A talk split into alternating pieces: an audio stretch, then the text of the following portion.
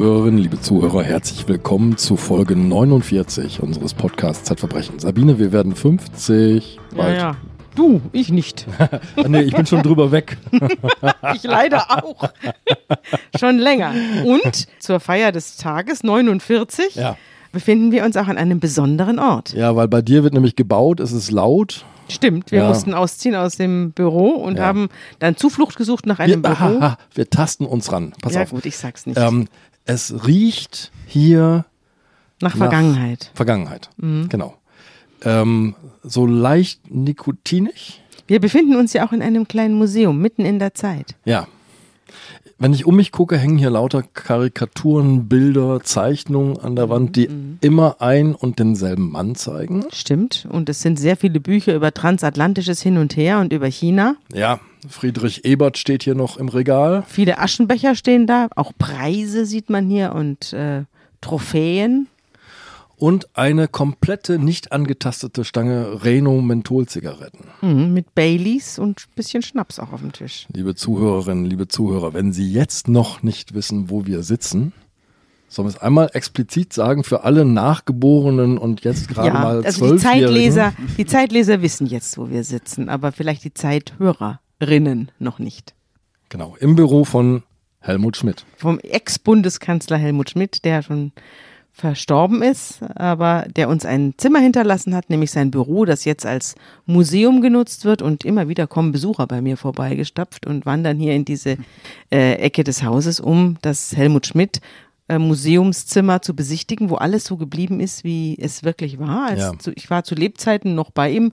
Man hat ihn aber gar nicht so richtig gesehen, wenn man ins Zimmer kam, weil alles so verqualmt war. Hast du auch eine Zigarette angeboten bekommen? Ja, ich ja, habe ja. auch eine entsetzliche Zigarette von diesen äh, Menthol-Zigaretten angeboten bekommen. Und er hatte ja, und der ist leider jetzt auch nicht mehr da, einen Ventilator da stehen mit dem, den er manchmal eingeschaltet hat, damit er seine Gäste erblicken konnte. und dann saß man im Strom, einer, einem kalten Luftstrom ja. und hat äh, Schmidts bohrende Fragen beantwortet. Ich habe hier auch schon stundenlang gesessen. Ich war für eine halbe Stunde eingeladen, es wurden dann zweieinhalb ja, Herr Schmidt hatte Zeit. Ja. Äh, und war ein älterer Herr, der sich gerne mit der Jugend unterhalten hat. Na, danke. ja. Es waren großartige Gespräche, muss ich sagen. Ja. Ähm, wir stehen jetzt aber auch vor einem ähm, glaube ich, sehr aufregenden, sehr spannenden. Mit Gespräch. einem ganz tollen Fall. Wir haben einen Gast hier, der Miguel Helm, und der Miguel Helm hat vor einiger Zeit ein Dossier geschrieben in der, im, ja, in der Zeit. Und ich habe ihn heute eingeladen, weil er uns von diesem Fall erzählen sollte. Es war ein sehr, sehr aufregender Fall und ein unglaublich spannender Fall. Der Fall der Deutschen Natascha Kampusch, kann man sagen. Hallo, Miguel. Hallo Sabine, hallo Andreas. Hallo, ähm, vielen Dank willkommen. für die Einladung. Ich freue mich sehr, hier zu sein und über die Geschichte reden zu können. Ähm, du bist in Freiburg aufs Gymnasium gegangen und die junge Frau, über die wir reden, ist als Mädchen auch auf dieses Gymnasium gegangen. Du kanntest sie aber vorher nicht. Ich kannte sie nicht persönlich. Ich habe sie dann quasi erst ähm, in der Zeitung kennengelernt, als ihr Gesicht dann auf den Titelseiten prangte, als sie in der Bildzeitung zu sehen war, als sie im Mai 2013 verschwunden ist. Ähm, da habe ich sie dann zum ersten Mal wahrgenommen, davor nicht. War sie denn über dir, klassenmäßig nee, oder unter dir? Sie oder? war in der siebten Klasse, als sie verschwunden ist und ich war gerade vier Stufen über ihr, ich glaube in der elften Klasse. Mhm. Wir sprechen von Maria. Maria verschwindet am 4. Mai 2013 und wird, das können wir jetzt schon vorweg sagen, erst am 31. August 2018 wieder auftauchen. Und wir reden jetzt über fünf Jahre, drei Monate und 27 Tage. Genau, so ist es, Andreas. Beschreibe mal. Maria ist, glaube ich, erstmal eine, so habe ich es bei dir nachgelesen, ziemlich gute Schülerin da steht ja ein äh, erstaunlicher Satz, ich mache gerne Hausaufgaben. Ja, den hat sie mir auch so gesagt. Sie ähm, bezeichnet sich selbst als totale Streberin. Die wächst in ähm, Freiburg-Weingarten auf. Weingarten gilt in Freiburg so als Problemviertel, aber sie selbst ist überhaupt kein Problemfall. Sie ähm, geht gerne zur Schule, ist gut in der Schule und bekommt auch eine Gymnasialempfehlung. Und nach der Schule geht sie allerhand Hobbys nach. Die ähm, geht zum Schwimmen, spielt Tennis, ähm, geht zum Fastnachtsverein. Also wirklich überhaupt kein Problemfall. Aber ein bisschen dysfunktional ist die Familie auch. Also so ganz unproblematisch ist ihr, ihre Herkunft nicht. Ganz unproblematisch nicht. Sie ist ein Scheidungskind. Ihre Eltern trennen sich recht früh. Sie hat vier Geschwister Die Mutter hat fünf Kinder. Das erste Kind bekommt sie, als sie 17 ist und die letzte, das Maria, die jüngste Tochter, als sie 35 ist. Haben die alle denselben Vater? Nee, die haben nicht denselben Vater. Es sind, ähm, glaube ich, zwei unterschiedliche Väter. Maria und ihr jüngster Bruder, die haben den gleichen Vater, zu dem aber beide, zumindest Maria, keinen Kontakt hat während ihrer Kindheit. Der okay. Vater lebt ähm, eine halbe Stunde von Freiburg ähm, entfernt. Der ähm, kann wegen einer psychischen Krankheit seinen Wohnort, sein Haus kaum verlassen und kann mit Maria quasi nur über Facebook dann irgendwann Kontakt haben. Ab und an telefonieren sie. Aber de facto ist es so, dass Maria bei ihrer Mutter aufwächst und zu ihrem Vater fast gar kein Verhältnis hat. Also so ganz unproblematisch ist es nicht. Und es wird auch eine Rolle spielen bei dem, was jetzt passiert. Mhm. Aber bevor es losgeht, wollte ich noch eine kleine Frage stellen. Erzähl uns mal oder unseren Hörern, wie du überhaupt an diesen Fall gekommen bist. Mhm. Also wie gesagt, ich war auf derselben Schule wie Maria und die ganze Geschichte hat mich von Anfang an begleitet und irgendwann gerät so ein Fall natürlich in Vergessenheit. Und am 31. August 2018, als sie wiedergekommen ist, habe ich den Facebook-Post der Mutter gesehen, weil viele Freunde von mir den geliked haben und ich dachte mir, Wahnsinn, dieses Mädchen, von dem viele auch gedacht haben, dass es nie wieder zurückkommt oder vielleicht auch gestorben ist, ist wieder zu Hause aufgetaucht und ich habe mich natürlich auch gefragt, was da passiert ist und fand diesen Fall interessant und habe dann zwei oder drei Wochen nach ihrer Rückkehr bei ihr daheim geklingelt, habe mich der Mutter vorgestellt und hatte einen Brief dabei mit der Bitte, diesen Brief Maria zu geben.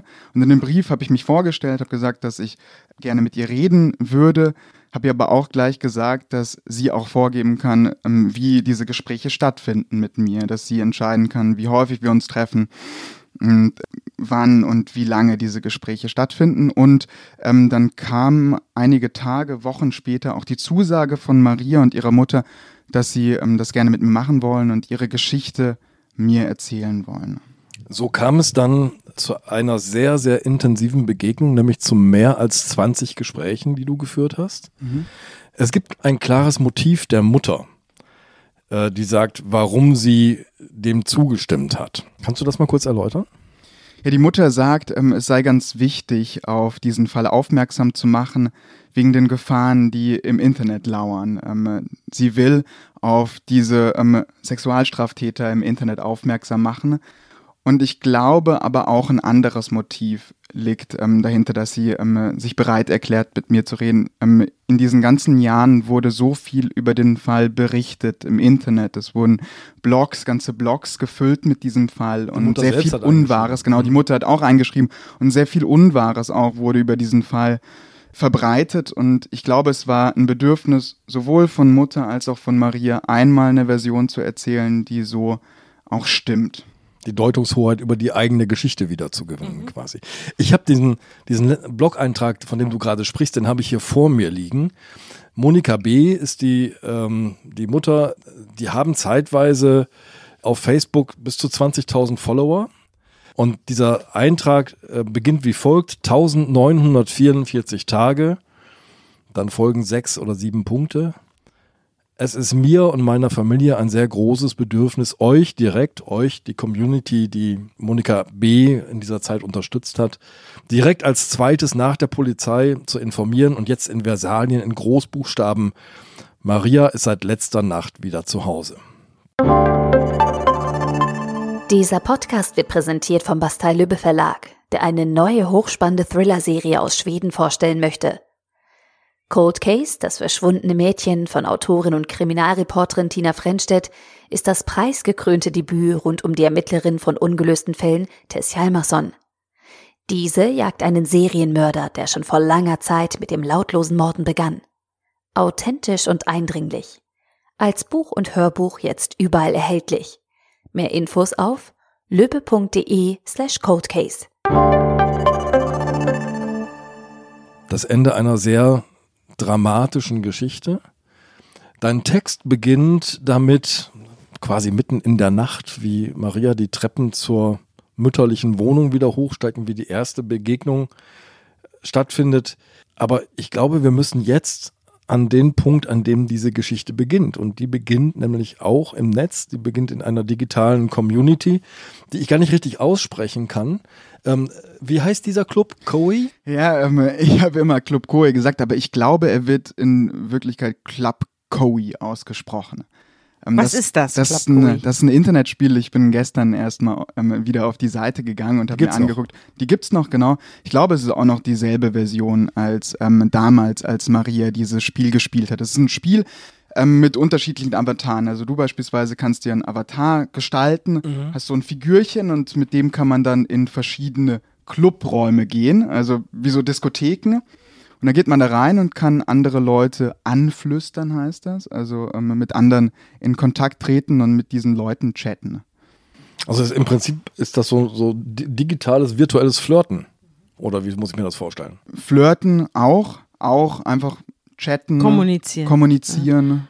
Und man kann sich selbst sozusagen gestalten. Also genau, man kann sich genau, so, man kann, man sich, kann sich rote Haare mach, machen und dick oder genau. dünn oder genau, Brille ganz, oder nicht. Ganz richtig, mhm. genau. Man mhm. kann sich ähm, dick oder dünn ähm, machen, man kann ähm, Man sich, kann sich auch jung und alt machen, das wird ja gleich eine Rolle spielen. Mhm, man kann sich jung und alt machen, man kann sich ähm, tolle Schuhe aussuchen, Mhm. eine stylische Frisur, solche Dinge. Und Maria ist zu dem Zeitpunkt elf Jahre alt. Elf Jahre alt, genau. Mhm. Die ganze Als- Geschichte beginnt im Frühjahr 2012 und zu dem Zeitpunkt ist Maria elf Jahre alt, als sie Bernhard H. in diesem Internetspiel kennenlernt. Bernhard H. heißt da Karl Unterstrichchen Mhm. und gibt ein reales Alter an, oder? 51. Also er spielt jetzt nicht den, den jungen Verführer, sondern Ja, das ist relativ ähm, schnell beiden klar, wie alt die beiden sind und wie groß der Altersunterschied ist. Und in den Medien wurde immer mal wieder publiziert, dass er angegeben hätte, viel jünger zu sein, aber so war das nicht. Und ich habe Maria auch ganz häufig auf diese Frage angesprochen. Wie alt sah denn sein Avatar aus? Das habe ich nicht gefragt, das weiß er nicht. Mhm. Aber es kann sein, dass dieser Avatar, weil dort alle irgendwie jung und hip aussehen, diese Avatare, dass dieser Auch Avatar jung auch jung ausschaute. Mhm. Und ähm, so der Kontakt natürlich einfacher zustande kommt, als wenn da so, so ein OP-Avatar ist. Ne? es beginnt quasi eine virtuelle Beziehung zwischen den beiden. Wie sieht die aus? Die schreiben sich, sich sehr häufig und ähm, am Anfang ist das Ganze sehr banal und harmlos. Ähm, äh, Maria fragt, was arbeitest du? Und er sagt, dass er als Elektriker arbeitet und dass er Messgeräte installiert. Und Maria ist sehr interessiert und ähm, fragt ihn, ähm, wie funktionieren diese Messgeräte. Sie erfährt, dass er Elektriker ist und ähm, läuft am Sperrmüll vorbei und greift sich so eine Leiterplatte raus und fotografiert die und sendet ihm ein Bild davon und fragt ihn, wie funktioniert das? Und er weiß immer eine Antwort. Er erklärt und erklärt und er ist anscheinend ein sehr guter Erklärer, einer, der auch sehr gut erzählen kann und Maria ist ganz fasziniert von ihm. Du hast ja selbst gesagt, die Eltern sind geschieden, der Vater ist nicht im Haus. Ist das so ein, Spielt auch nur eine sehr, sehr distanzierte Rolle durch. also es spielt so beides eine Rolle. Marie fühlt sich einerseits plötzlich ernst genommen, ist nicht die bring mal den Müll runter Marie, sondern ähm, wird als Gesprächspartnerin ernst genommen und andererseits gibt es da so eine so eine väterliche Erklärbärfigur. Ja, ähm, äh, darüber habe ich auch sehr viel nachgedacht in meiner Recherche, ob es tatsächlich so ist, dass sie sich dann Ersatzvater geholt hat. Und ich habe darüber auch mit Psychiatern und Psychologen in meiner Recherche gesprochen und die haben mir gesagt, das ist Küchenpsychologie, dass sie sich da einfach so, einen- so einen Vater sucht. Das ist schon komplizierter, aber natürlich aufs Erste wirkt das so. Wie geht's weiter? Also es noch sind wir total virtuell unterwegs. Wird irgendwann mal kommt es irgendwann mal zu der ersten direkten Begegnung und wie kommt es dazu? Mhm. Vielleicht bleiben wir ganz kurz mal in Na, dieser gerne. virtuellen Welt, weil das sehr wichtig ist. Also die beiden schreiben sich immer häufiger und schon an Tag drei oder vier schreibt Bernhard H. ihr, dass er sie liebt und ähm, wenig später dann auch, dass er mit ihr verbotene Sachen auch machen kann.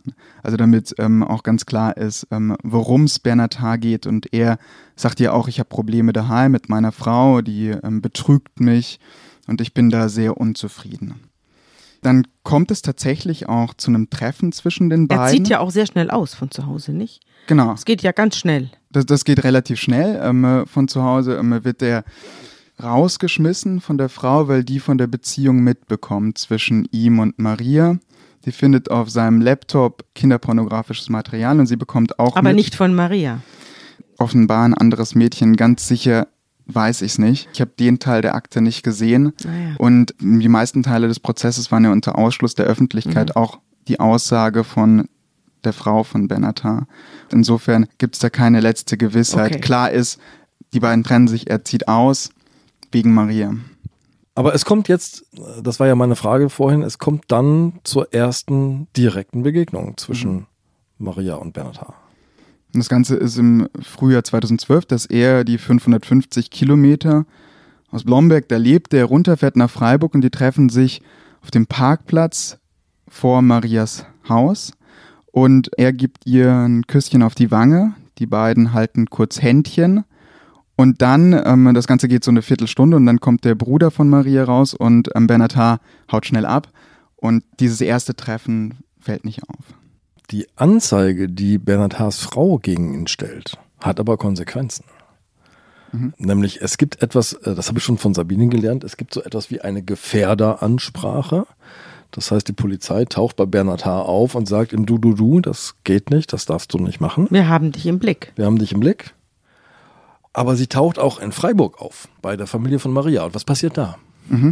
zwei Kriminalbeamte, die klingeln bei Maria und ähm, sagen, wir wollen mit dir reden, aber deine Mutter muss dabei sein. Und am nächsten Tag sind die beiden auf dem Revier und die Mutter bekommt gesagt, ihre Tochter ist in Kontakt mit einem mutmaßlichen Pädophilen. Und die Mutter ist sehr sauer auf Maria, die, die fragt sie, was, was sie sich erlaubt, einen Pädophilen auch. Und Maria sagt dann auch, dass er auch da war. Das war diese Begegnung Das, mit dem das, Küsschen. genau, Ja, die, mhm. diese Begegnung mit dem Küsschen. Sie ist auf 180 und sehr sauer auf ihre Tochter. Sie fragt sie, was sie sich denn erlaube, einen Pädophilen zu sich nach Hause zu bestellen und nimmt ihr das Handy weg und den Laptop. Und gibt ihr Internetverbot. Mhm. Vielleicht muss man noch dazu sagen, dass die Frau von Bernhard H. ihn angezeigt hat, auch mit dem Hinweis, dass er die eigene Tochter dieser Frau unsittlich berührt habe. Genau. Also an der war er auch schon dran. Genau. Die Tochter erinnert sich, dass, also die Stieftochter von Bernhard H., Tochter aus der ersten Ehe, erinnert sich, dass Bernhard H. sie im Schambereich berührt habe Als in ihrer Kindheit und sein Stiefsohn erinnert sich auch, dass er mal eine CD mit Kinderpornos bei ihm gefunden habe. Mhm. Wir sind jetzt im Juni 2012. Die Polizei warnt vor Bernhard H. und die Konsequenzen für Maria sind Internetverbot. Genau. Aber Maria hat sich ja vorher schon mit Bernhard H. ausgetauscht. Die Polizei war ja am Tag vorher da und Maria hatte 24 Stunden Zeit, die Sache verschwinden zu lassen. Und das tut sie auch. Mhm, genau, das tut sie. Sie nimmt da Kontakt mit Bernhard H. auf und fragt ihn, "W- was kann das denn sein? Und er sagt ihr, lösch mal alles, was da auf deinem Handy ist. Und das tut sie dann auch. Es ist dann so, dass die beiden dann tatsächlich eine Zeit lang gar keinen Kontakt mehr haben. Und nach einer Pause von zwei Monaten nimmt Maria wieder mit ihm Kontakt auf. Und sie will ihm erstmal sagen, was er für ein Schwein ist. Also Kinderpornos bei sich zu haben und dass er, dass sie ihn doch ganz anders eingeschätzt hatte. Und dann sagt er, ja, die sind aus, die sind aus Zufall bei mir auf dem Rechner gelandet. Ähm, damit habe ich nichts zu tun. Und für Maria ist ab dem Moment klar, ah, okay, dann habe ich mich wohl getäuscht und die Polizei auch und meine Mutter auch. Und die beiden nehmen den Kontakt dann wieder auf und jetzt viel intensiver. Sie schreiben sich jetzt noch häufiger. Er schickt ihr dann irgendwann ein Handy nach Freiburg plus SIM-Karte, damit sie, genau, damit sie jetzt ständig für ihn erreichbar ist. Und das ist sie dann auch. Gruselig, er, hat, ne? eine, er hat auch eine gruselige äh, Definition ganz am Anfang von Liebe Mhm. Ihr gegenüber errichtet. Also ich sage bewusst, dass er diese Definition errichtet, denn ähm, die wird zum Teil einer Mauer werden, über die wir noch sprechen müssen. Ähm, er sagt, äh, wenn man gern bei einem Menschen ist, das ist Liebe. Sagen. Und dann denkt das äh, unerfahrene junge 13-jährige Mädchen, dann muss das wohl Liebe sein, was wir hier. Darf ich mal was fragen? Weiß man denn nicht mit zwölf Jahren, was Liebe ist? Man weiß doch was, man kennt doch ein Gefühl von Liebe. Man liebt doch Ja. seine Mutter, man liebt doch äh, seine Geschwister. Das ist doch eine ganz intensive Erfahrung. Die habe ich doch auch als Kind schon. Ja, sie hat sich das auch gefragt, ob das so stimmt mit der Liebe. Und sie fragt sich auch, warum habe ich da keine Schmetterlinge im Bauch? Warum ist da nichts? Also sie spürt schon, dass sie ihn nicht liebt. Ja, sie, sie, sie spürt das schon und sie fragt sich immer mal wieder, wa warum kommen da keine Gefühle, wa warum gibt's da nichts? Aber verlassen kann sie ihn auch nicht, weil er gesagt hat, jetzt bin ich hier wegen dir ausgezogen ähm, und sie denkt sich, okay, das alles hat er jetzt gemacht wegen mir. Und für die Familie verlassen, die Familie verlassen, von mhm. zu Hause ausgezogen. Er lebt eine Zeit lang im Auto, dann bei der Mutter, im Hotel. Und Maria tut das furchtbar leid. Hm, die hat ein schlechtes Gewissen. Die hat ein super schlechtes Gewissen bei der ganzen Sache. Und er macht ihr auch ein schlechtes Gewissen. Ja, ja, Maria hat mir auch gesagt, sie hat sich häufiger gedacht, wie einfach das Leben ohne ihn wäre. Dann wäre dieses ganze Versteckspiel nicht. Dann hätte sie keine Sorgen mehr, dann wäre sie wieder gut in der Schule, aber sie kann ihn nicht verlassen, weil sie ihn nicht verletzen will. Mhm. Weil, und, und es ist dann auch mal ein Gesprächsthema zwischen den beiden. Ähm, wie das denn wäre, wenn sie ihn verlassen würde. Und dann sagt er, da wäre er sehr, sehr traurig. Warum redet sie denn nicht mit ihrer Mutter? Mit ihr hat sie ein schwieriges Verhältnis zu der Zeit. Sie, sie sagt irgendwie mit, mit der Mutter immer wieder Streit und ähm, sie will nur am Handy sein und am Computer und für die Mutter gibt es da keine Möglichkeit auch zu ihr Kontakt aufzunehmen und Maria hat, hat, wie gesagt, ein schwieriges Verhältnis zu der Zeit mit der Mutter. Na, es gab ja eine Zeit lang jetzt Ruhe zwischen Marie und Bernhard Haar und die Mutter hat das Internetverbot dann irgendwann natürlich notgedrungen. Das heißt, Maria ist wieder online. Aber es kommt jetzt wieder zu direkten und persönlichen Begegnungen und manche sogar ziemlich intensiv. Mhm. Anfang 2013 ist er mehrere Wochenenden in Freiburg, auch zu Marias Geburtstag. Da trifft er sich mit ihr und fährt sie rum. Die fahren im Schwarzwald rum, die gehen spazieren, die sind in Restaurants und essen dort. Und ähm, sie übernachtet auch bei ihm im Hotel. Und da kommt es auch schon zum ersten sexuellen Übergriff. Also sie erzählt zu Hause, ich bin bei einer Freundin oder wie funktioniert das? Genau. Da gibt es auch eine Freundin, die sie die ganze Zeit deckt. Die sagt, wenn die Mutter anruft, die ist, ist gerade nicht da, aber ruft dich an. Und diese Freundin ruft dann Maria an, sagt, deine Mutter hat angerufen. Ne? Und Maria meldet sich dann bei der Mutter und sagt, alles okay. Ach, so läuft das. Mhm. Mhm. Die Mutter bekommt das nicht wieder mit, dass mhm. da wieder Kontakt hergestellt worden ist. Und die Freundinnen, die begreifen ganz offensichtlich nicht, dass es hier sich um, um Verbrechen handelt. Genau, um Verbrechen, um einen mhm. sexuellen Missbrauch handelt.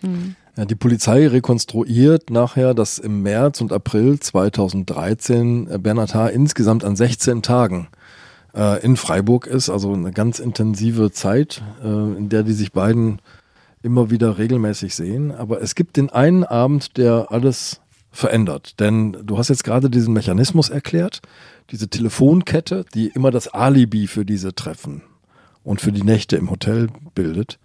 Und jetzt gibt es den einen Abend, Bernhard H. und Maria sind äh, weit entfernt von Freiburg, im Schwarzwald, in einem Restaurant. Und Maria hat das Handy vergessen, und zwar im Auto. Was passiert? Ja, sie sind im Restaurant, Maria kommt zurück und sieht auf ihrem Handy, sie hat einen verpassten Anruf ihrer Mutter. Dann ruft sie ihre Mutter zurück und die fragt, Maria, wo bist du? Und sie ist sauer, die ist auf 180, weil sie erfahren hat, dass Maria ganz offensichtlich nicht bei der Freundin ist, weil die Freundin hat sie an diesem Abend nicht mehr gedeckt.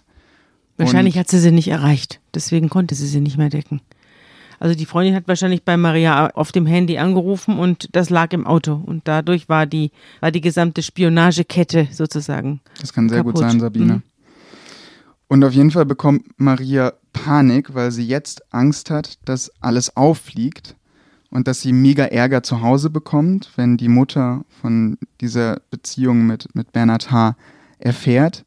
Und aus einer Panikreaktion heraus sagt sie Bernhard H. dann, ich muss abhauen. Ich kann jetzt nicht mehr nach Hause. Und ähm, dann geht es so ein paar Mal hin und her. Bernhard H. will sie eigentlich auch noch nach Hause bringen und sagt. Die sitzen ihr, im Auto, ne? Die genau, rasen, die, Auto, rasen die durch rasen. den mhm. nächtlichen Schwarzwald. Mhm. Bernhard H. will sie noch nach Hause bringen, aber Maria sagt, nein, das geht nicht mehr, ich muss weg. Und dann sagt Bernhard H., okay, ich lasse dich nicht alleine, aber du weißt, was das bedeutet. Das, was jetzt kommt, war nicht geplant. War nicht geplant. Also die haben wohl davor immer mal mit dem Gedanken gespielt, aber das, was jetzt an diesem Abend und in dieser Nacht passiert, ist alles nicht geplant. Und auch was jetzt kommt, das wirkt dann an manchen Stellen auch sehr dilettantisch. Aber jetzt zumindest ist nichts geplant. Maria sagt dann auch so, okay, dann, dann lass uns doch nach Berlin fahren, weil sie vor ein paar Monaten mit ihrer Familie in Berlin war und Berlin ihr ganz gut gefällt. Und Maria hat mir das auch so erzählt, dass sie das damals alles lustig fand. Also sie versteht überhaupt nicht, was Sache ist. Es beginnt so ein Roadmovie, ne? so ein abenteuerliches quasi für sie. Darf ich noch mal was fragen, was die Mutter angeht? Es ist doch eigenartig, dass äh, man in so einer Situation dann lieber mit einem fremden Mann in die Nacht fährt, als sich seiner Mutter anzuvertrauen. Ja. Ich habe ja auch eine Tochter, du hast auch eine Tochter. Ja. Die Vorstellung, dass sich jemand im Internet an unsere Kinder ranmacht, also meine ist ja jetzt groß, aber deine ist doch jetzt in dem Alter. Und äh, dass sich da einer ranpirscht äh, auf digitalen Wegen und das Kind da einwickelt, das ist ja gruselig, gruselig. Und natürlich hat es was damit zu tun, dass man nicht zu seinen Eltern geht. Es hat, das hat ja was zu bedeuten, dass man nicht zu seinen Eltern geht und das nicht offenbart. Absolut. Aber wie gesagt, sie hat in dieser Nacht so eine große Panik und das sagt wahrscheinlich auch sehr viel über die Beziehung zu ihrer Mutter aus, ähm, dass sie sagt, ich muss weg, ich muss Man muss abhauen, vielleicht auch dazu sagen, dass zwei ältere Töchter bereits ausgezogen sind in sehr frühen Jahren, auch weil sie Probleme mit der Mutter hatten. Genau. Und man muss vielleicht auch sagen, dass äh, durch diese Entführung der Maria diese Mutter zu einer Löwenmutter wird. Zu einer, die macht ja eine vollkommene Veränderung durch, eine Verwandlung durch und wird zu einer unglaublichen Kämpferin um ihr Kind. Wahnsinn. Also das hat mich auch sehr berührt, Das wenn ist man nochmal eine sich das ganz alles, eigene das ist Geschichte, eine, welche eine ganz eigene Verwandlung Geschichte, diese Frau durchmacht. wie du sagst, was für eine Verwandlung diese Frau durchmacht und ähm, was für eine heftige Zeit sie da erlebt, aber was sie alles macht, um ihre Tochter Mhm. wiederzufinden. Wir sind in Berlin angekommen, aber in Berlin ist kein Bleiben, weil Bernhard Haar sagt, dass äh, wir, hier können wir nicht bleiben, wir müssen weiter. Und es geht weiter im Auto Richtung Polen. Genau. Davor ist vielleicht noch ganz interessant, die heben Geld ab. Also er hebt Geld ab, 3000 Euro, dass sie eine Zeit lang flüssig sind. Und davor ähm, klaut er mit, mit einem zum Schraubenzieher umfunktionierten Buttermesser die Nummernschilder mit Handschuhen, also alles sehr dilettantisch.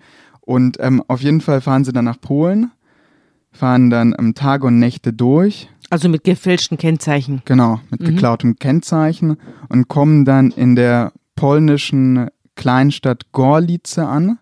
Das ist 30 oder 40 Kilometer vor der Slowakei und von da ist es auch nicht mehr ganz so weit in die Ukraine. Also wir sind wirklich weit im Osten mittlerweile. Und dort bleiben die dann auch mehrere Wochen, übernachten dort im Auto und Bernhard H.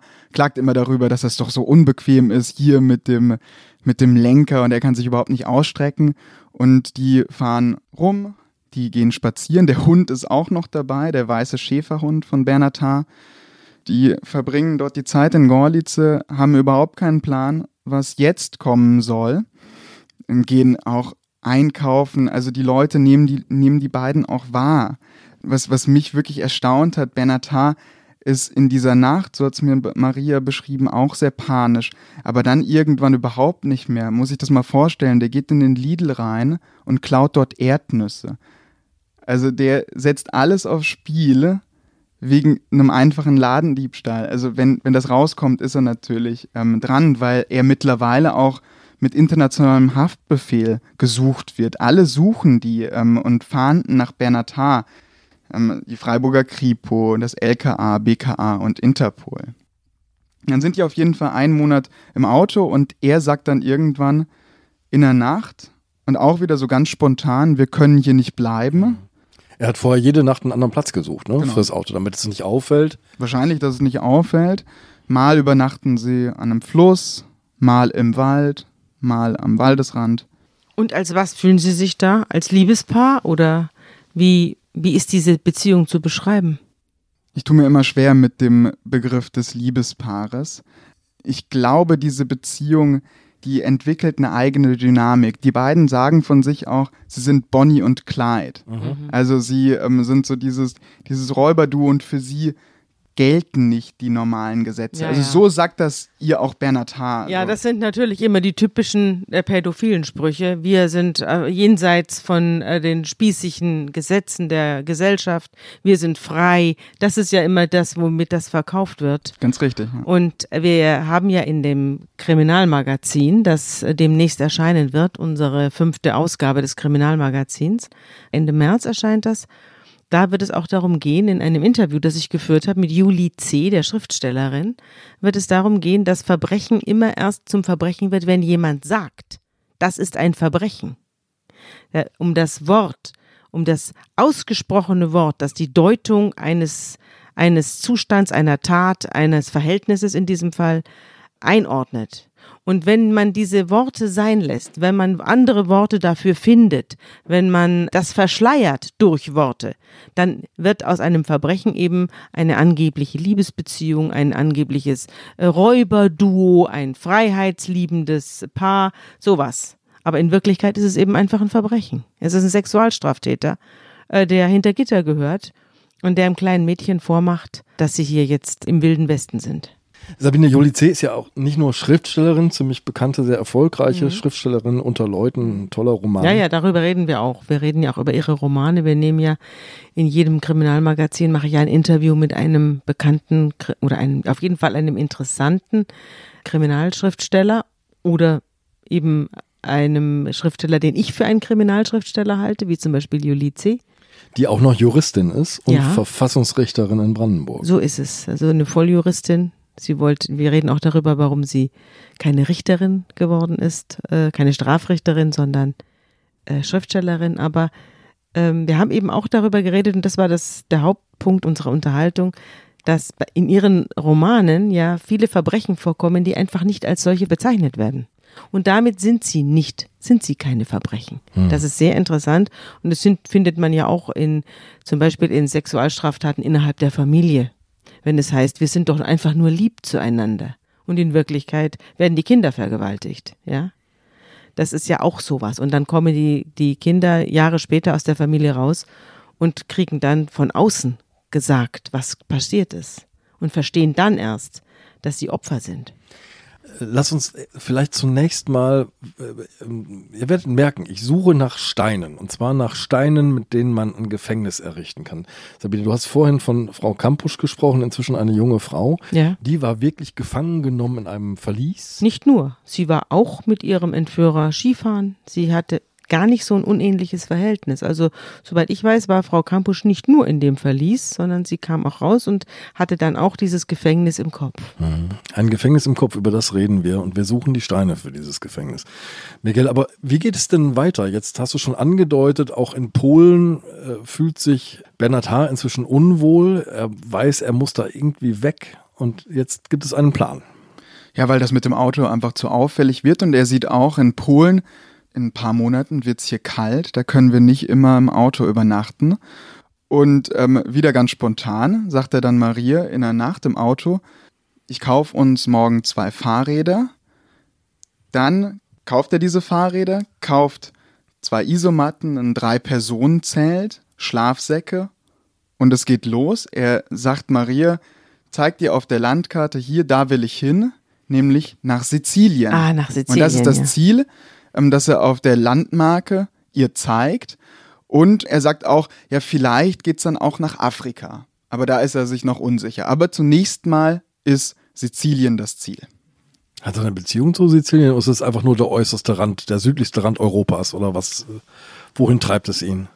Ich glaube, ähm, das ist einfach zufällig. Irgendwie, der sucht sich das auf der Karte raus und sieht, das ist weit im Süden. Und weil er eben diesen Gedanken hat, mit vielleicht Afrika und Sizilien da in der Nähe ist und da gibt's wohl auch eine Fähre, ist auch eingezeichnet auf der Karte, will er dorthin. Aber er hat keine Beziehung, also zumindest weiß ich das nicht, zu Sizilien. Und er sagt zu ihr, wir müssen darunter radeln und wir müssen die großen Städte meiden. Wir bleiben auf den kleinen Landstraßen. Und so geht's dann los. Die fahren dann runter durch die Slowakei, dann nach Ungarn, Slowenien, durch Italien und kommen dann Ende September in ähm, Sizilien an. Man kann sich das ja gar nicht vorstellen, dass das alles gut geht und man würde ja denken, irgendwann würde das mal auffliegen, aber das passiert nicht. Und sie werden im ganzen Land gesucht. Es ist so, ganz wichtig, am 13. Juli 2013 findet die polnische Polizei das Auto von Bernhard H. Ein Skoda, ja. Hm. Genau, diesen Skoda.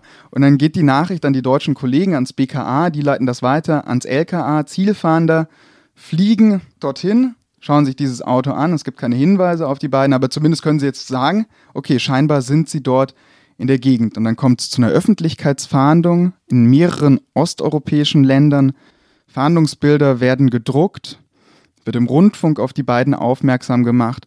Dann werden ähm, Jagdhütten durchkämmt, Campingplätze, Wälder. Aber die beiden sind mittlerweile nicht mehr in Osteuropa, sondern im Sommer 2013 schon in Italien. Und dort meiden sie immer die großen Städte, die Strände, wo Touristen sein können. Und Bernhard H. sagt ja auch, wenn Deutsche in der Nähe sind, dann müssen wir Englisch reden. Und du musst ganz unbedingt deine Haare einstecken, also in den Pulli stecken, dass man das nicht sieht, weil deine Haare doch so auffällig seien. Und den Hund haben sie auch an irgendeine Lampe gebunden und. Den haben sie dort gelassen, genauso wie das Auto in Polen. Jetzt stelle ich mir mal diese Situation vor. Ne? Wir reden von einem 13-jährigen Mädchen, das ein vollgepacktes Fahrrad fahren muss. Du beschilderst am Anfang, glaube ich, ist sie unsicher auch, mit diesem Fahrrad unterwegs zu sein. Sie hat ein bisschen Pech, ihr, ihr Schnürsenkel, glaube ich, äh, wickelt sich um irgendetwas äh, und sie stürzt. Mhm. Sie hat einen Platten und ähm, also das Ganze ist eine eigentlich eine einzige Tortur, oder? Der Ton wird auch rauer. Ja, der Ton wird rauer jetzt, weil er sie natürlich auch anmeckert, so, wenn sie hinfällt, wenn du hier dir irgendwas brichst oder ähm, dich verletzt, dann haben wir hier ein riesiges Problem. Die reden kaum mehr miteinander. Ähm, in den Pausen geht es dann so, so Ping-Pong-mäßig drei oder viermal hin und her. Wie geht's dir? Ja, gut. Okay. Und wo du vorhin gesagt hast mit dem Gefängnis und was ganz wichtig ist für das Verständnis dieser doch sehr komplizierten Geschichte. Und ich glaube, ein Stein, ähm, um diese Mauer zu errichten, ist der Satz, den Benatar mehrmals sagt. Du kannst erst wieder nach Hause, wenn du 18 bist. Sonst komme ich 15 Jahre ins Gefängnis und du kommst ins Heim. Mhm. Der Satz ist Unsinn, ne? Also, ja, ähm, ist Unsinn. Äh, egal, ob sie 18 ist oder nicht, äh, wenn sie nach Hause kommt und davon erzählt, Natürlich. ist er dran. Natürlich so oder so. ist es Unsinn, aber das kann sie nicht wissen oder sie weiß es zumindest nicht und sie glaubt ihm. Sie glaubt ihm und sie glaubt ihm auch, dass sie in Freiburg vergessen sein wird. Das hat auch wieder was mit der Wahrnehmung zu tun und dem Benennen von Verbrechen, äh, dass die Verjährungszeiten für Sexualstrafsachen immer weiter verlängert werden, weil es eben gerade, wenn es Kinder betrifft, fängt die Verjährung erst an zu laufen, wenn die 18 sind, also wenn sie volljährig sind. Und dann beginnt erst die Verjährungszeit. Dann haben sie, je nachdem, was vorgefallen ist, bis zu 30 Jahren Zeit, das zu begreifen, was ihnen widerfahren ist. Und insofern ist das alles Unfug, was er ihr da erzählt hat. Aber jetzt, in diesem Augenblick, begreift Maria sich nicht als Opfer. Nee sondern als Teil sozusagen, du hast gerade Bonnie und Clyde gesagt, sozusagen Teil eines Flüchtlingsabenteuers sozusagen. Zwei auf der Flucht zusammengeschweißt. So ist das. Also ähm, ich habe das erste Gespräch mit ihr fünf Wochen nach ihrer Rückkehr geführt und da sieht sie sich immer noch nicht. Hat sie sich immer noch nicht als Opfer gesehen. Das ist mittlerweile anders. Da kam es auch zu einem Umdenken, weil sie mit Psychologen darüber gesprochen hat, auch mit ihrer Mutter viel. Und mittlerweile sieht sie sich auch als Opfer und weiß, dass das, was mit ihr passiert ist, ein schlimmes Verbrechen war. Aber in dem, zu dem Zeitpunkt überhaupt nicht. Also die kommt überhaupt nicht auf den Gedanken, das auch Entführung zu nennen. Jetzt kommen die in Italien an, von den 3000 Euro ist wahrscheinlich nicht mehr so wahnsinnig viel übrig. Also die Räder sind gekauft, die, das Zelt ist gekauft, die Isomatten und was zu essen zwischendurch braucht man ja auch nochmal. Wie geht's jetzt weiter? Wie, wie wollen die leben? Hat, hat Bernhard Hahn einen Plan in der Tasche oder? Immer noch keinen Plan. Die sind mittlerweile in einer Ruine von einem alten Steinhaus in der Nähe von Ispica. Das ist eine sizilianische Kleinstadt. Und da bist und du auch dort, gewesen. Das dort bin ich angeguckt. auch gewesen und mhm. ich habe mir das angeguckt mhm. und ich habe ein paar Bilder mitgebracht. Ja. Die sind leider von der Qualität nicht allzu gut, aber das ist hier diese Ruine von außen und ähm, Teile des Zeltes standen ja. auch dann hier noch. Mhm. Als ich Ganz da zerflettert. war. Guck mal, das sind die letzten Reste von so einem Zeltchen da. Hinter, ja. hinter so abgerissenen Grundmauern. Das ist ein ziemlich langes Gebäude. Genau, genau. Was war das mal? Weißt du das? Das weiß ich nicht, ich glaube ein altes Steinhaus. Ich glaube, da wurden ähm, Rinder früher gehalten, aber ganz genau weiß ich das Okay, nicht. Stallgebäude oder Stallgebäude, genau. Und als ich dann dort war, im Januar 2019 war das, also vor ein bisschen mehr als einem Jahr, und ich wollte mir das angucken. Und dann kam dann gleich ähm, auf mich zugesprintet so ein Bauer und hat mir das Handy aus der Hand gerissen und sagte mir, was das soll. Und, und wir konnten überhaupt nicht miteinander reden, weil er kein Englisch sprach und ich kein Italienisch. Und er hat mir ganz deutlich gemacht, dass ich jetzt abhauen soll. Und deswegen konnte ich jetzt nur diese ähm, ganz grobe Aufnahme machen. Aber immerhin, man, man sieht Ja. dieses Die Reste sind einfach ist stehen noch geblieben. Die Das ist nicht stehen geblieben, Ja. genau. Also ganz kurz, die sind dort erstmal geblieben ähm, in diesem Zelt. Die gehen einkaufen. Mit den Fahrrädern fahren sie nach Ispica rein oder nach Pozzala, Pozzallo, so heißt die andere Stadt, und kaufen dort ein. Die werden wieder von Leuten gesehen. Und dieses Zelt und in der Ruine, das ist jetzt auch nicht das, das großartigste Versteck, weil sie auch dort immer wieder gesehen werden von Leuten werden- auf den Feldwegen. Und, sie werden äh, ganz kontrolliert. Genau. Und das ist wirklich das Erstaunlichste. Also ich, ich dachte, das gibt's doch nicht. Also die werden zweimal kontrolliert Von der Polizei. von der Polizei. Beim ersten Mal ähm, zeigt Bernardin auch schon seinen Ausweis und die Beamten gucken sich das alles an und der sagen, wird okay, gesucht. Der, wird gesucht und zeigt seinen Ausweis. Wahnsinn, genau. Und dann wird er auch ein zweites Mal mit Maria kontrolliert. Und bei dem zweiten Mal fragen die Beamten, diesmal jüngere Beamten auch, ähm, wie denn das Mädchen heißt. Und da sagt er Marion H., meine Tochter. Und die Beamten, okay, und, und die schreiben sich das Ganze auf, die fertigen ein Protokoll an, die funken die Namen der beiden offensichtlich in die Zentrale. Und wieder passiert nichts. Das kann man sich nicht vorstellen. Was ist da los? Unvorstellbar, ja. Ja, unvorstellbar. Ich habe dann auch mit der Staatsanwaltschaft Freiburg ähm, äh, gesprochen und die meinten auch, sie können sich darauf keinen Reim machen. Also ähm, vielleicht gab es eine Computerstörung, vielleicht wurden die Namen falsch geschrieben, aber das sind alles Mutmaßungen. Ähm, rekonstruieren kann man das wohl nicht mehr, aber es ist definitiv ein großes Versagen. Wahnsinn. Aber für Bernhard H. wird jetzt klar, in dem Zelt kann er jetzt auch nicht bleiben. Ne? Genau, wieder bekommt er Panik, weil er jetzt ähm, gesehen hat, okay, jetzt ein drittes Mal, ob das jetzt wieder gut geht, da ist er sich ganz offensichtlich nicht so sicher. Deswegen sagt er Maria, wir können hier nicht bleiben, auch das mit den Fahrrädern ist viel zu auffällig. Deswegen, wir lassen alles hier und in diesem Zelt ist auch noch alles und dann steigen die in einen Bus und kommen ein paar Tage später in der sizilianischen Hafenstadt Licata an. Können wir hier einen kleinen Break machen, Andreas, und zurückgehen zur Mutter? Na, Erzähl uns doch mal, was in der Zwischenzeit, was die Mutter alles unternommen hat, um ihr Kind zu finden. Die macht alles. Die ersten drei Wochen, nachdem Maria verschwunden ist, geht sie erstmal überhaupt nicht aus dem Haus, weil sie komplett fertig ist. Die hat Angst auch, dass sie den Anruf von Maria verpasst. Und sie ist auch irgendwann unzufrieden mit der Polizeiarbeit, weil sie sagt, die werden gesucht, aber irgendwie passiert da nichts. Und auch die Absprachen mit der Polizei sind unzuverlässig. Sie kriegt da keine Rückmeldung auf Hinweise, die sie der Polizei sagt. Deswegen beschließt sie, ich hole mir mein Kind wieder. Sie gründet dann eine Facebook-Gruppe, sie macht eine Internetseite und Sie, ähm, sie druckt tausende von Suchflyern, die in tausende Such- 27 Sprachen übersetzt in werden. 27 Sprachen übersetzt. Also sie macht wirklich alles, was man sich vorstellen kann, um irgendwie ihre Tochter wiederzubekommen. Lässt Und- vor dem Freiburger Münster äh, rote Luftballons steigen mit Briefen an, an das Kind. Genau, und geht auch in Fernsehsendungen rein. Sie ist bei Maischberger, Sie ist bei Aktenzeichen XY. Genau, bei Aktenzeichen XY sendet da eine Videobotschaft, in der sie sich auch an Bernhard H. wendet und sagt, ähm, bringen Sie bitte meine Tochter wieder. Ja, das sagt sie. Darf ich das aus deinem Mhm, Text vorlesen? Herr H., meine Tochter ist 13 Jahre alt und hatte bestimmte Vorstellungen davon, wie sie ihr Leben gestalten mag. Diese Vorstellungen zerstören sie gerade. Bitte bringen Sie mein Kind nach Hause. Und sie stellt ins Netz einen Brief an ihre Tochter. Da versucht sie jetzt ihrer Tochter die Angst zu nehmen vor dem Nachhausekommen und vor der Strafe. Du musst nichts erklären, wenn du nichts willst. Glaube mir, alles, vor dem du jetzt Angst hast, wird nicht passieren. Ich gebe dir mein Ehrenwort, bitte hab Vertrauen. Ja, muss das vorstellen. Also davor irgendwie Maria ist eins von fünf Kindern und jetzt dreht sich bei der Mutter alles um sie.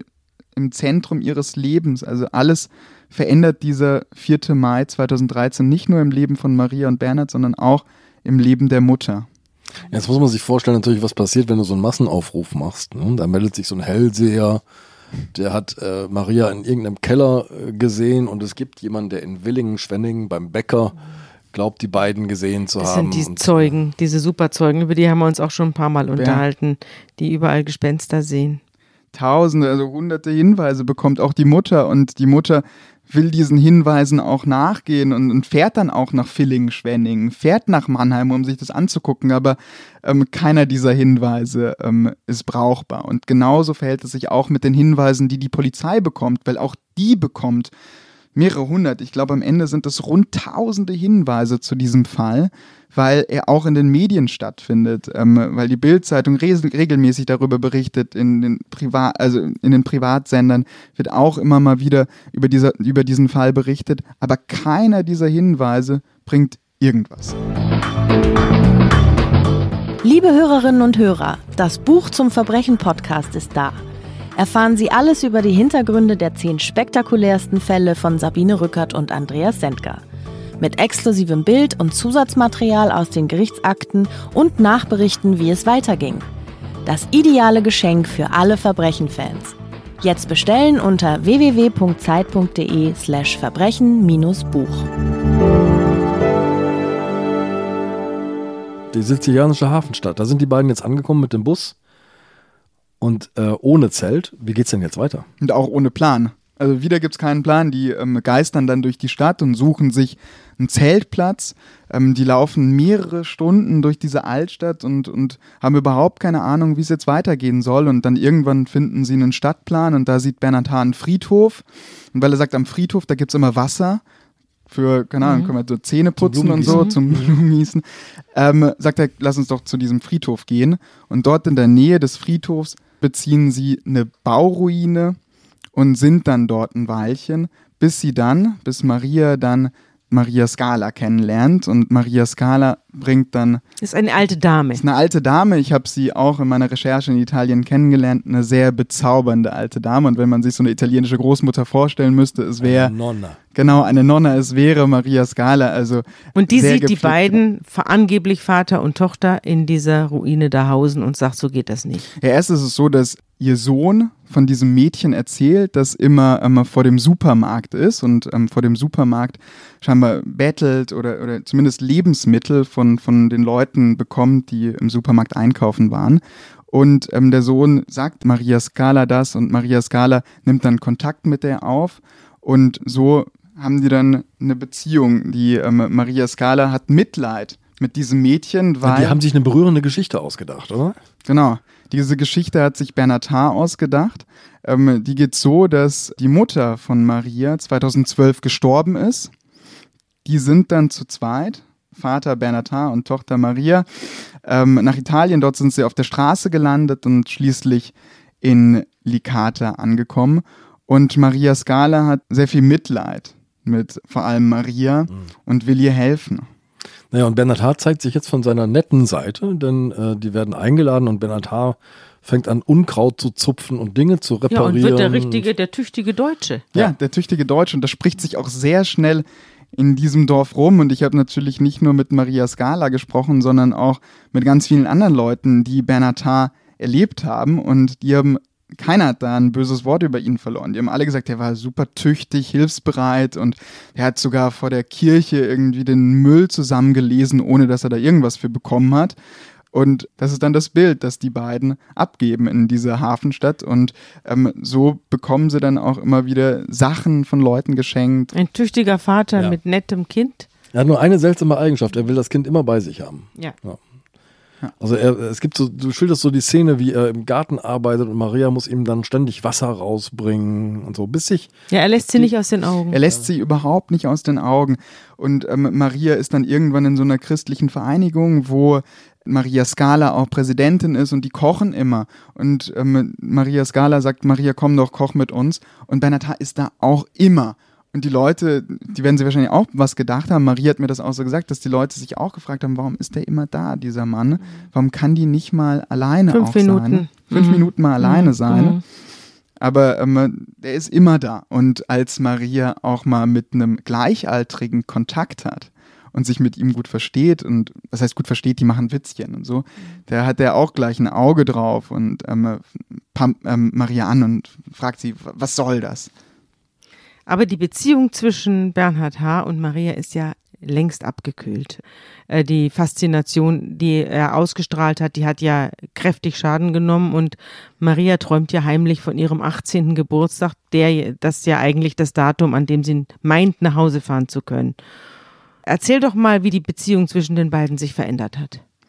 Die Beziehung ist zu dem Zeitpunkt, spätestens als sie in Licata sind, tot. Also die verstehen sich auch gar nicht mehr, die reden nicht mehr miteinander. Wenn die zu Hause sind, dann schauen die Fernsehen, dann schauen die so Tierdokumentationen oder Bares auch keinen für Rares. sexuellen Kontakt. Es kommt nicht mehr zu einem sexuellen Missbrauch. Es, ähm, auf, auf dieser Ebene, da gibt's gar nichts mehr. Also die ähm, sind zwar miteinander noch unterwegs, weil sie nicht anders können, weil zumindest Maria sich zu diesem Zeitpunkt noch nicht befreien kann, aber die verstehen sich nicht mehr. Bernhards Haar ist dann ungepflegt irgendwann, der duscht sich nicht mehr, der lässt sich wirklich gehen, der stinkt dann irgendwann, seine Hemden sind zerrissen und, und auf seinen Beinen klebt das Blut, als er sich da ähm, Bei den Dorn, Gartenarbeiten. genau, bei ne? den Gartenarbeiten, Mhm. als er sich da verletzt hat.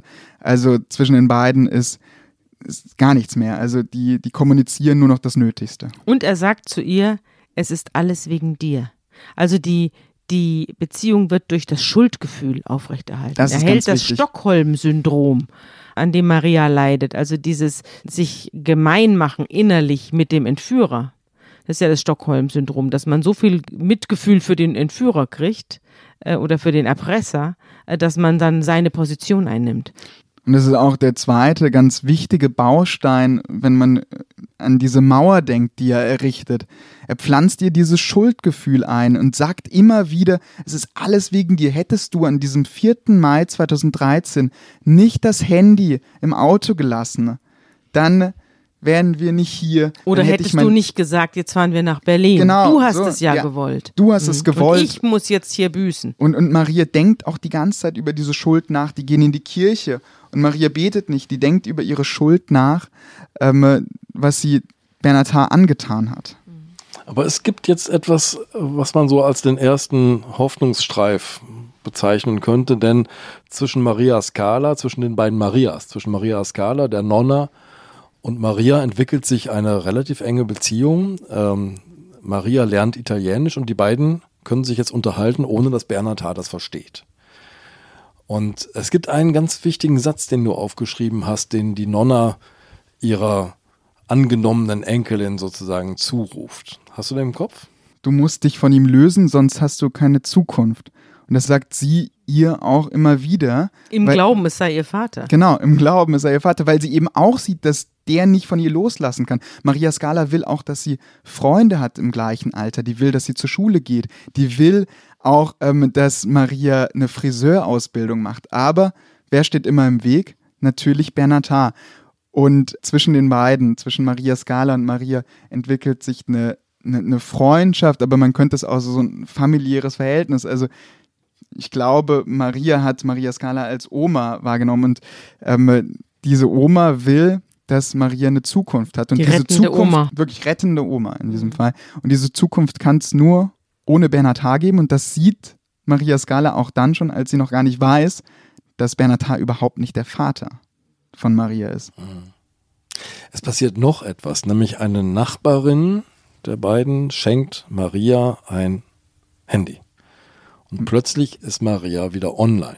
Genau. Sie hat sich bisher, sie hat immer mal wieder so Handys gehabt, aber bisher hat sie sich nie getraut, ins Internet zu gehen, weil sie Angst hatte, dass sie dann geortet werden könne von, von der Polizei oder von anderen Sicherheitsbehörden. Auch das hat ihr Bernhard H. gesagt. Aber im Sommer 2018 sitzt sie dann auf einem Sofa in der Wohnung in Licata und aus Neugier, halb aus Neugier, halb aus Langeweile tippt sie dann mal ihren Namen in Google ein und sieht dann ihre Mutter und ist sprachlos. Und sie sieht diese unglaubliche Welle. Diese unglaubliche Welle. Sie hat die ganze Zeit ist ja noch davon ausgegangen, dass man sie vergessen hat, dass Gras über die Sache gewachsen ist. Aber das ist es nicht. Das ist es nicht. Ähm, die Mutter hat fünf Jahre, drei Monate und 27 Tage lang nach ihrer Tochter gesucht und nie vergessen. Ähm, und Maria sieht das im Internet und sie, sie, sie weint, hat sie mir gesagt, sie hat fast einen Nervenzusammenbruch und ab diesem Moment ist ihr klar, sie ist die Einzige, die dieses Leid in Deutschland beenden kann. Mhm. Man sieht der Mutter diese, diese Jahre an. Man sieht ihr dieses Leid an, man sieht ihr dieses Sehnen an, diese immer wieder äh, enttäuschte Hoffnung, dass die Tochter zurückkommt. Ja, und ähm, Maria sieht diese Bilder, sagt, früher, da war Mama doch eine Frau, die voll im Leben stand, die total auf der Höhe war, die aktiv war, die alle Sachen gemacht hat. Und jetzt ein Schatten einfach nur eine selbst. Frau, die mhm. komplett fertig ist. Und ähm, da hat Maria dann auch zum ersten Mal realisiert, was in diesen Jahren zu Hause passiert ist. Mhm.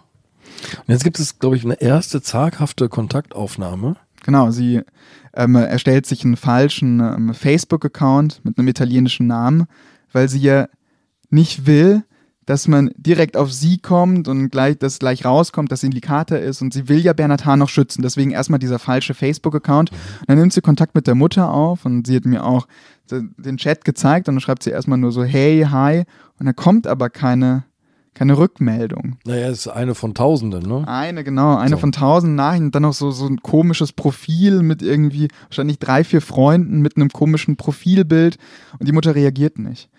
Und deswegen fragt sich Maria, wem sonst kann ich vertrauen? Und sie weiß, dass ihr Vater häufig auf Facebook ist und den schreibt sie dann an und ähm, der antwortet dann auch gleich. Aber am 12. April 2018 hatte sie ihren 18. Geburtstag. Das muss man vielleicht noch dazu sagen. Das war die innere Linie, die ja gezogen worden war, der sogenannte Kreidestrich. Und über die ist sie jetzt rüber? Über die ist sie rüber und, und, interessanterweise hat ihre Mutter ihr einen Geburtstagsgruß ins Nichts geschrieben. Also ihre Mutter wusste ja noch nicht, wo sie ist und dass sie das lesen wird. Aber sie hat ihr einen Geburtstagsgruß geschrieben, wo auch immer du bist, ich wünsche dir für dein neues Lebensjahr alles Glück dieser Erde. Ich wünsche dir die Gelegenheit, dich aus dieser Situation zu befreien und die Kraft durchzuhalten bis zu dieser Gelegenheit. Du bist immer in meinem Herzen. Und das liest sie. Und der Geburtstag wurde ja nicht gefeiert mit dem Bernhard H., aber sie hat den Geburtstagsgruß ihrer Mutter gelesen. Genau, den liest sie dann, als sie im Internet ist. Und das ist quasi so auch wieder was, wo sie sagt, das ist so unglaublich. Also ich dachte nie, dass das nach mir so gesucht wird und dass meine Mutter so lange und so sehr leidet. Und spätestens dann ist ihr wieder klar, sie muss auf jeden Fall mhm. jetzt nach Deutschland. Sie hat jetzt Kontakt mit ihrem Vater. Mhm und sagt ihm nicht, wo sie ist, aber sie sagt, dass sie in Mailand ankommen wird und dass sie, weil sie keine Papiere hat, jemanden braucht, der sie über die Grenze bringt. Und dann kontaktiert der Vater, der ja nicht seinen Wohnort verlassen kann wegen der psychischen Krankheit, zwei Freunde, ein befreundetes Paar. Die fahren nach Mailand und holen Maria ab und fahren sie dann zur Mutter. Und am 31. August 2018, kurz vor zwei, steht Maria wieder vor der Haustür ihrer Mutter nach fünf Jahren, drei Monaten und 27 Tagen und ist wieder da. Vielleicht musst du noch erzählen, wie sie aufgebrochen ist von Licata. Sie hat ja gewartet, mhm. bis Bernhard H. sich äh, verdrückt hat. Also sie wartet ja richtig, wie er dann aufsteht, wie er dann sich anzieht, wie er dann auf das Radl steigt und zu irgendeiner Arbeitsstelle geht. Er muss ja irgendwie Geld verdienen. Und sie wartet, bis er aus dem Haus ist oder bis er aus der Sicht ist. Und dann und dann geht sie los, dann schaut sie sich auch nochmal um, ob sie jemand anguckt und ist, ist, hat Herzpochen, ist super nervös. Und dann geht sie zu dem Ticketschalter und dort hat sie mir gesagt, schaut sie der Mann auch ganz komisch an, als würde er wissen, du bist doch eigentlich die von diesem Typen, was willst du jetzt alleine? Und dann setzt sie sich in den Bus und hat sie mir gesagt, das war das erste Mal, als ich mich wirklich frei gefühlt habe. Als ich gefühlt habe, so jetzt kann ich wieder über mich selbst bestimmen. Sie schreibt ihm ja auch einen Abschiedsbrief. Genau. Den hast du auch abgedruckt in deinem Artikel. Darf ich den vorlesen? Mhm. He du, ist die Anrede. Es tut mir leid, dass du es so erfährst, aber ich habe nicht die Kraft, es dir persönlich zu sagen. Es ist klar, dass es so nicht weitergehen kann. Ich habe lange darüber nachgedacht. Ich weiß, was ich zu tun habe.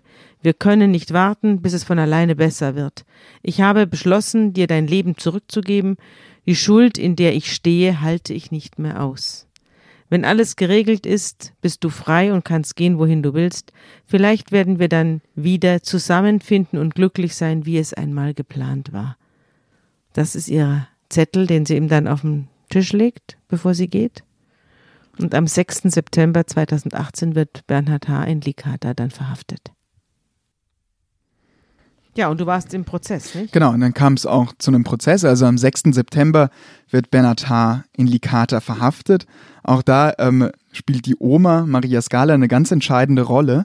Die ähm, hört nämlich von einer Freundin, ähm, dass sie den Namen von Maria und Bernhard H. mal gegoogelt hat, ähm, als Maria aufgebrochen ist. Und dort stellt sie fest, nach denen wurde so lange gesucht. Und dann kontaktiert Maria Scala den Pfarrer von der Kirchengemeinde und der Pfarrer kontaktiert die Polizei und dann wird er festgenommen. Dann ähm, ist er einige Tage in Auslieferungshaft und es geht dann relativ schnell, dass er dann nach Deutschland gebracht wird. Und ähm, dann im Mai 2019 findet dann der Prozess gegen ihn statt. Die Staatsanwaltschaft hat Anklage erhoben wegen schwerem sexuellen Missbrauch und Kindesentziehung in besonders schwerem Fall. Er ist dann auch verurteilt worden zu was? Zu sechs Jahren.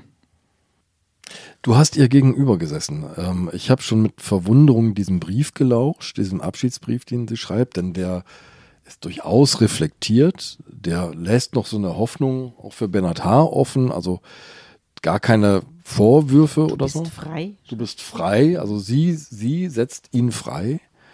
Wie hast du sie erlebt? Wie hast du diese, den Verlauf dieser 20 Gespräche erlebt? Über den Brief haben wir auch gesprochen und da hat sie gesagt, dass sie jetzt das überhaupt nicht mehr versteht, wie sie sowas schreiben konnte.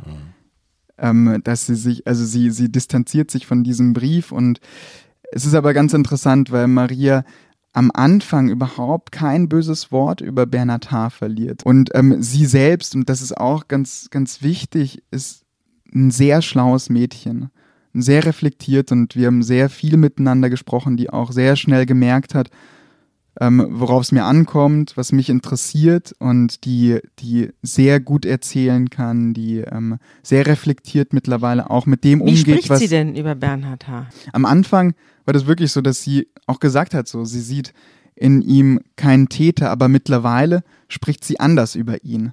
Da hat sie schon eingesehen, dass dieser Mann Verbrecher ist.